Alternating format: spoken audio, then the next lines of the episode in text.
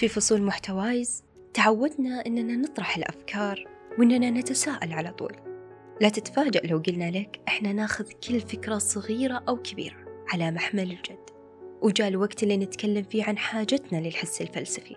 عشان نستكشف طرق جديدة نفهم فيها اللي حولنا ونوصل من خلالها للتأمل الذاتي والاستنتاج المنطقي.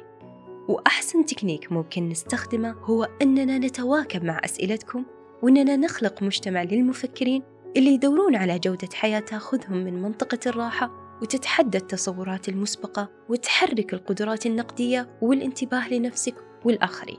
ومثل ما قال عالم الظواهر بونتي أنا أتأرجح ما بين المعرفة والجهل حتى أعقل.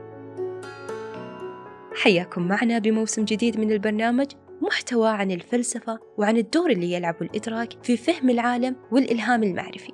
معي أنا المها عيسى متحمسة أتشارك معكم هالمرحلة الفلسفية؟ فاشتركوا معنا من الحين في البودكاست ولا تفوتون الحلقة.